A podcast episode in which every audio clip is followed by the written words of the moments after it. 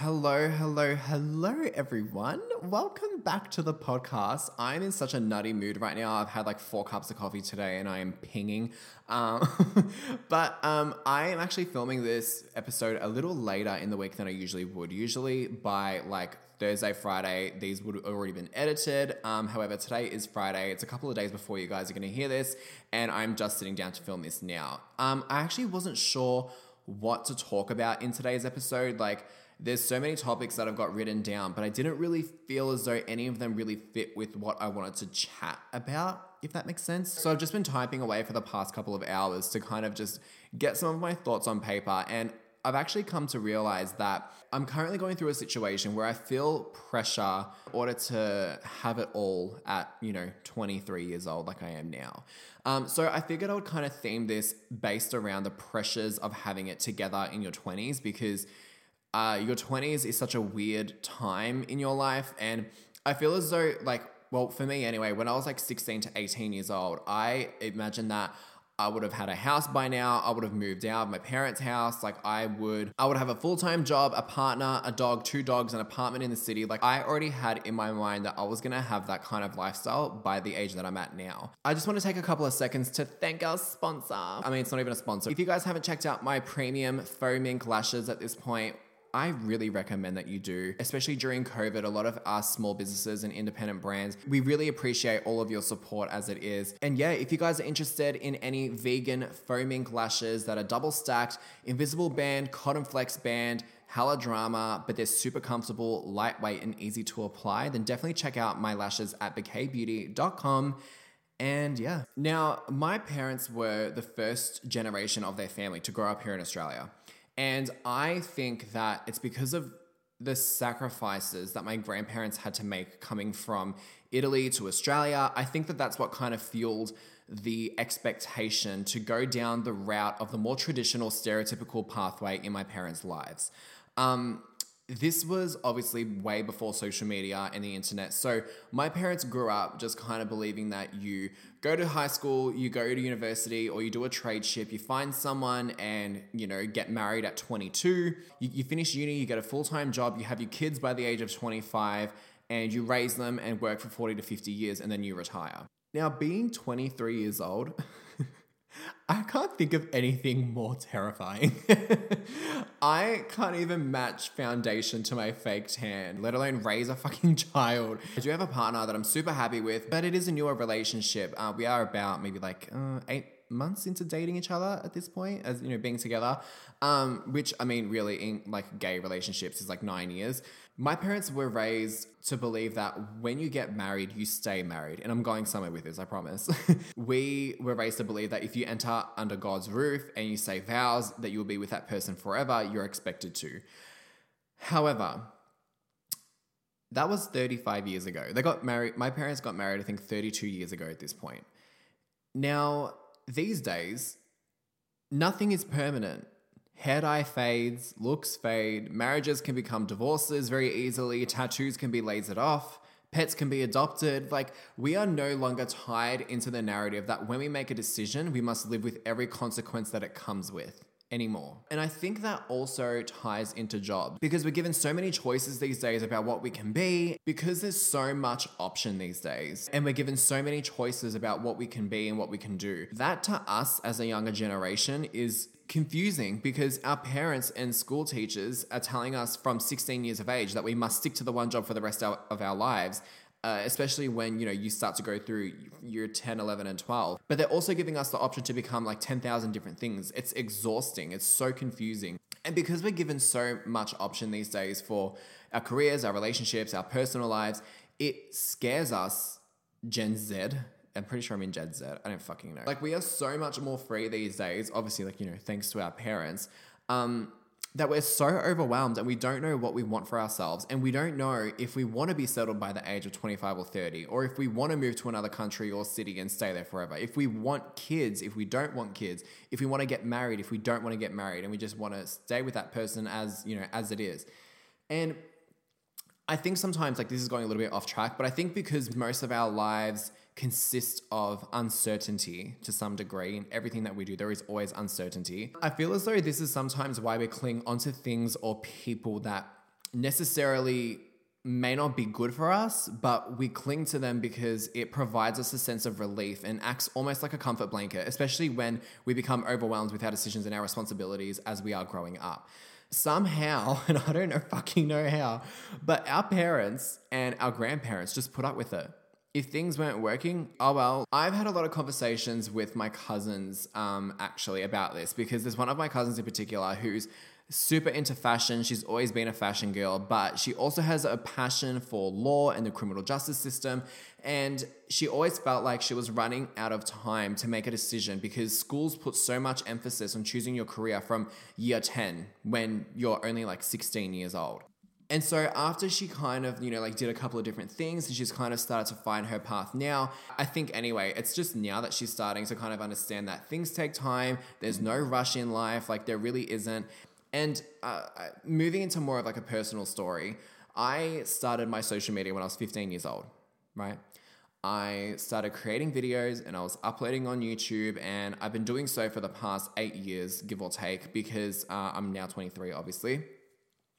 And when I first started like my YouTube and my social media, I never, I didn't really have any expectations uh, going into it. Obviously, you know, I, I wanted to entertain people and I wanted to make people laugh and I wanted to share tips on makeup and, you know, just entertain. I've always wanted to be an entertainer, which I think is why now, being 23 years old, it's taken me eight fucking years to finally move into the genre and the entertainment side of being an influencer, like more now than I ever have been, if that makes sense. But anyway, so when I first started, I really didn't expect it to turn into what it has now. Um, now, I'm a micro influencer. I only have about, uh, I don't know, like just under 50,000 followers combined on, you know, all of my platforms.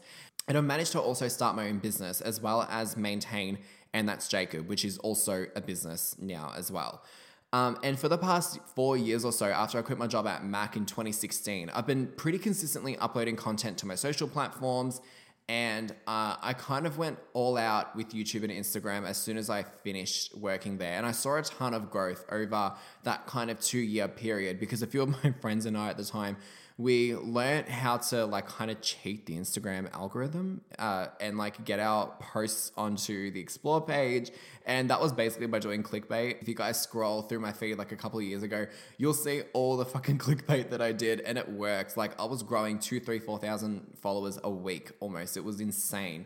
What I find interesting is as I was growing quite quickly on social media, I found myself constantly comparing myself to other people um, other influencers, other accounts, even people who may have even been buying followers. I was just constantly comparing myself to everyone. And from watching Shallon Lester on YouTube as of recently, which I know she's like super controversial right now, but the one thing that I've learned from her videos is that comparison is the thief of joy. And comparison is also the thief of gratitude because when you're comparing what you have to what you don't have, you cannot be content in what you do, right? So when I discovered this, it really kind of made me take a step back and realize that what we see on social media is a fabricated highlight reel, essentially. And th- here's the thing we hear this phrase so much now it's a highlight reel, it's a highlight reel. But um, I think it was my immaturity at the time because I had just turned 20, 2021. Not to say that I'm so mature now because I'm like 23, like Jacob kind of fucked yeah. It's like, like when a 13 year old says, relax, you're 12. Like, bro, relax, you're, you're 13. Like, sit down. So anyway, I digress. Um, I think it was my immaturity at the time that made me compare my false sense of reality that I had created on my own platform to everyone else's, and it was really hard for me at times to see past that because uh, these days, being a celebrity, whether you know it, it's a reality star, a model, an actress, a pop star, an influencer these things are glorified way more than being a doctor, a surgeon, a lawyer, a school teacher, even a retail worker. And because we're constantly faced on social media with people who have had a ton of work done, look perfect, seem to have the perfect life, perfect boyfriend, perfect family, perfect car, perfect everything, we, without even realizing, we a lot of the time subconsciously put that unsolicited pressure on ourselves because we feel like we also need to fit that narrative and to be seen that way in order to feel or be successful. Now, recently on YouTube, I've seen uh, videos circulating of people who are in their 30s and 40s and even 80s and 90s. And I've actually seen Jackie Aina do a video about this as well, which is so, so good. It's really, really interesting. Um, I've seen these videos about people talking about what they wish they knew while they were in their 20s. Because, as I said earlier, our 20s is a really weird time because we have just kind of stepped out of being a teenager. And from age 21, you're welcomed into the into the world as an adult, like regardless. And society kind of expects you to act like one and puts that pressure on you, or so we think, to have your shit together by the time you're legally an adult. Now, now here's the thing. The problem is, is that people who are in a older generation compared to us, and I'm saying us because I'm assuming there's a lot of like younger people watching this, but li- listening to this. But like, even if you're not, and even if you are older, in the older generation, I'm sure you can understand or agree to this to some extent because maybe your parents put these expectations on you as well.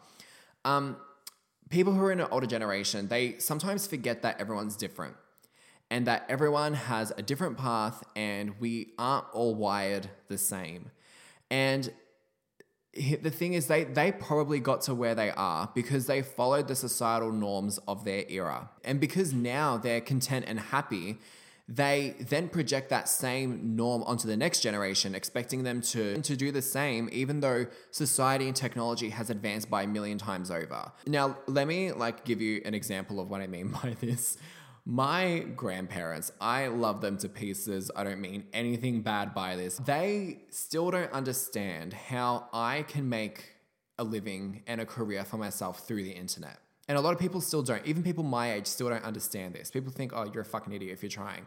But here's the thing, and I'm gonna go off track for a little bit, but people are so proud of you once you make it. But all of the work and all of the all of the blood, sweat, and tears you put into before you make it, people don't give a fuck about and people don't want to hear about because they think you're crazy.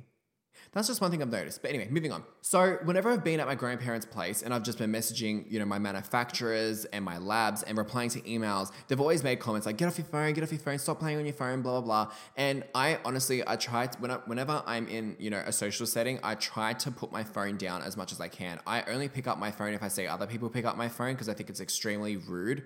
Um, and I have to explain myself to them and explain that this is my business. Like my phone and my laptop is essentially my career. And it's not just my grandparents, but I feel as though it's kind of anyone who's over the age of like maybe like 45 or 50. Um, they seem to forget this as well. And it's almost like they only see the highlight reel as well. Even though they're not on Instagram and they're not on Facebook, well, maybe my, all my grandparents are at this point, but even though they're not on Instagram, they're not just seeing all of the posts and all of the work that I'm doing, they only see the success that I get from what I do when I tell them that I've just shot you know, two campaigns for one of Australia's leading clothing companies, like for example, my Sportsgirl campaigns, or um, I just shot a campaign for Sephora or whatever it may be. And people tend to forget about the amount of work that actually goes into what you do. So they tend to undermine it when you talk to them about it and they can come off very very condescendingly without even realizing i'm sure and i'm not saying all of this uh, for a pity party like i don't give a fuck about sympathy but having their kind of judgmental standpoint of how easy this all is because I make it look easy, it goes back to the narrative that it's not enough and that I could work more and work harder and I could work smarter. And it adds more and more pressure on me, I feel anyway. It adds more pressure to actually make it.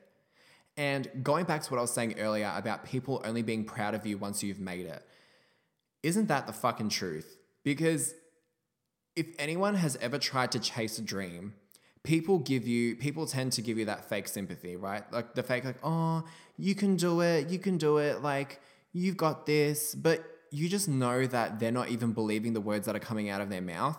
And unfortunately, the industry that we're in, right? Well, I'm in, but you know, if you're also doing this, that we're in, and not just being an influencer, but whether this means you know you're you're you're wanting to be an actress or a musician, a singer, a drummer, like a, a dancer, a model, wh- whoever you are, because of the industry that we're in, people tend to only see the success from it when it's right in front of their faces, when it's on a poster, on a magazine, when it's on Instagram. But people tend to forget how much work actually goes behind the scenes. And unfortunately, that leads into people discrediting all of the work that goes into that final product because they haven't been you know, next to us by our sides every single step of the way of all of the hurdles that we had to jump over and everything like that. So, the one thing that I want everyone to get out of this episode is that there is absolutely no rush for anything because listening to all of these people, like um, I was listening to uh, the ladies of the Real, the Real daytime show, that were talking about um, what they wish they knew in their twenties, like what they could tell their younger selves, blah blah blah. And I can't remember who it was, but one of them said that they wish that they could tell themselves to calm down and to slow down. Don't feel like you have to, you know, constantly be you know, pushing up and up and up and up and up and up and up in your career because the thing is, because sometimes the higher you climb is the further that you fall. And people slip and fall and get back up and keep going. But but that's the thing. You just need to remember to keep on going. And in order for us to be something great, we need to ignore ignorant people and we need to ignore the circumstances that they believe for us is right or wrong. And we just need to ignore all of the bullshit and stick to our own lane.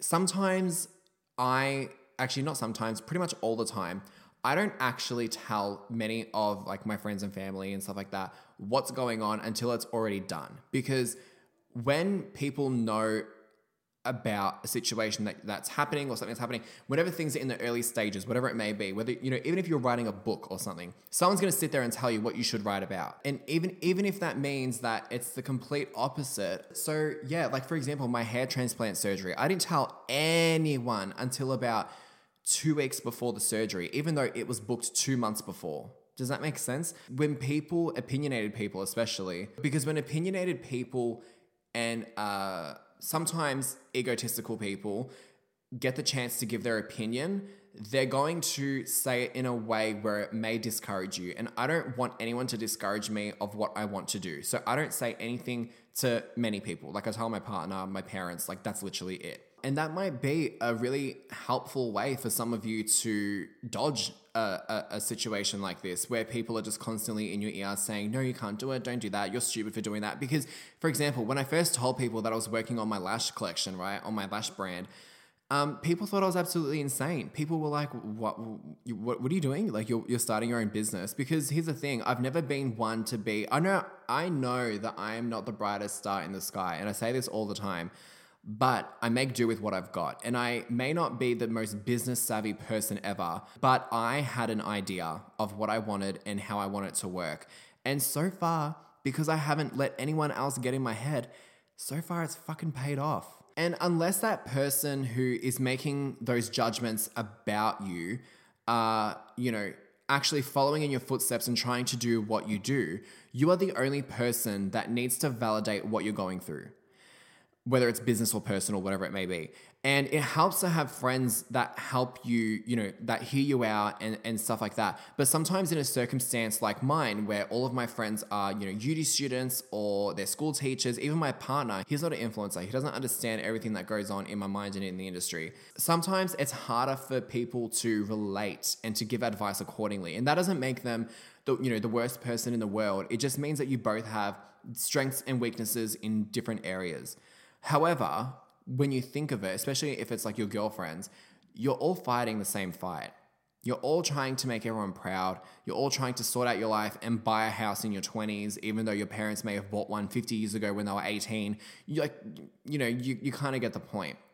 So, in conclusion to this episode, I really want to hear what you guys think. I'm hoping to get some guests on very, very soon, but because we are currently in lockdown, it is a little bit tricky right now.